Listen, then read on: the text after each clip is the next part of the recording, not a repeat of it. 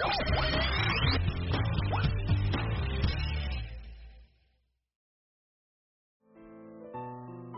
Radio xin kính chào quý vị thính giả nghe đài thương ái. Quý vị thính giả đang nghe tản văn Bụi Đường Nháo Nhác, tác giả Nguyễn Ngọc Tư, được phát trên kênh YouTube Hẻm Radio. Bụi đường nháo nhác.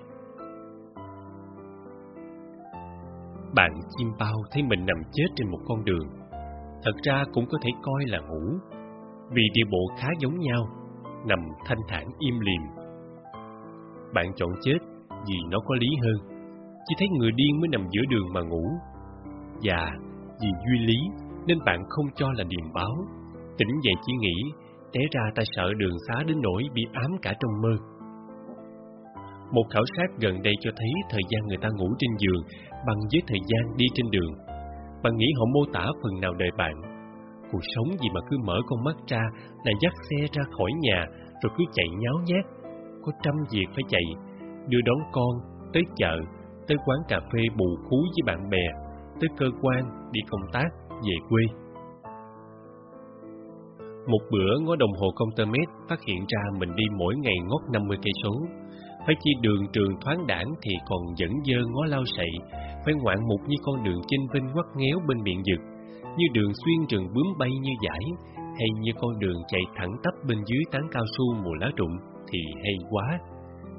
Bạn đi miết cũng không biết chán là gì, nhưng cung đường ngày ngày bạn phải len lỏi ngược xuôi chỉ loanh quanh trong thành phố, với những đoạn bị đào xới, những ngã tư nghẽn cứng xe, những quãng chìm trong nước, khói khỏi phải nói, bụi khỏi phải tả, ồn ả khỏi phải than. Thành ra đi đường là một việc mệt nhọc và cơ cực. Tỉnh táo lắm, giỏi giang lắm mới né khỏi nước miếng của người đi trước, mới không xảy ra da quẹt, không cán phải xác chuột hay một đống cơm cặn nát, không bị kẹt cứng giữa đám đông hay sụp vào một ổ trâu. Về tới cổng nhà mới dám thở hắt ra tin mình còn sống. Một mình mạo hiểm đã sợ, nhưng mỗi ngày bạn vẫn phải chở trẻ con theo, che chắn bề nào cũng thấy rủi, sợ cả cái cùi bắp, vỏ dưa hấu mà người ta vô tư rải trên mặt đường. Bởi bánh xe tránh được thì bạn cũng dấp vào câu hỏi của trẻ con, sao người lớn không tốt như lời mẹ dạy. Đôi buổi đón con tới trước nhà, rồi mới sực nhớ suốt quãng đường về mình không nói câu nào với thằng nhỏ. Trời đất, chung một xe mà đi như những thực thể cô đơn. Khi đó thằng con bạn đầu mới vô mẫu giáo, giờ nhà bạn có thêm đứa trẻ nữa, lịch trình đón đưa mỗi ngày mỗi dài thêm, than rằng đời ta không hơn cái giấy gói bánh mì, xao xác mãi trên đường, như tử nát thành bụi rồi vẫn bám đường mà xao xác. 3 năm trước đi Sài Gòn chơi, gọi chị bạn cà phê, chị từ chối gọn, chị đã lỡ về nhà rồi em ơi. Bạn nghe giận lắm, không ngờ giờ mình đã trở thành bản sao, nghĩ tới chuyện lộn ra đường nghe ngán ngược, như chị Kiều bị cụ Du cho gặp lại anh Trọng sau những trầm luân. Bạn nghĩ một phần do mình già, chứ hồi trẻ khoái xách xe ra đường tí tẩn, hồi trẻ đường phố là hơi thở, làm lỗi gì mà nghe má dọa cấm không cho đi đâu thì sợ lắm, thà chịu bị đánh chục roi còn hơn.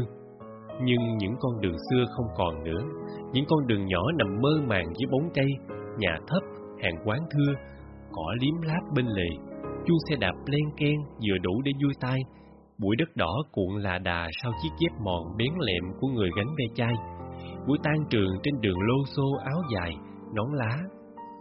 Giờ thành phố cũng còn một vài con đường còn sót chút đỉnh thơ mộng cũ. Đôi khi bạn cũng vòng qua đó dù không có công chuyện gì.